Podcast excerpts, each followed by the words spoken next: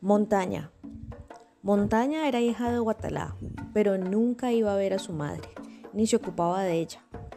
Un día, Guatalá, viendo la ingratitud de su hija, la maldijo.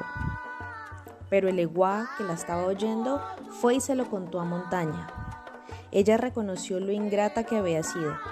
Compró tres vestidos, uno blanco, uno rojo y otro negro y con ellos fue a ver a Oatalá para ofrecérselos como regalo y pedirle perdón.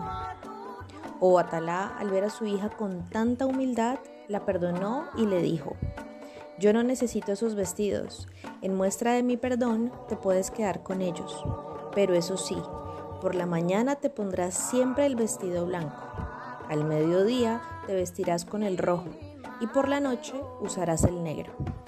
Por eso, montaña tiene un color diferente según la hora del día en que se le mira.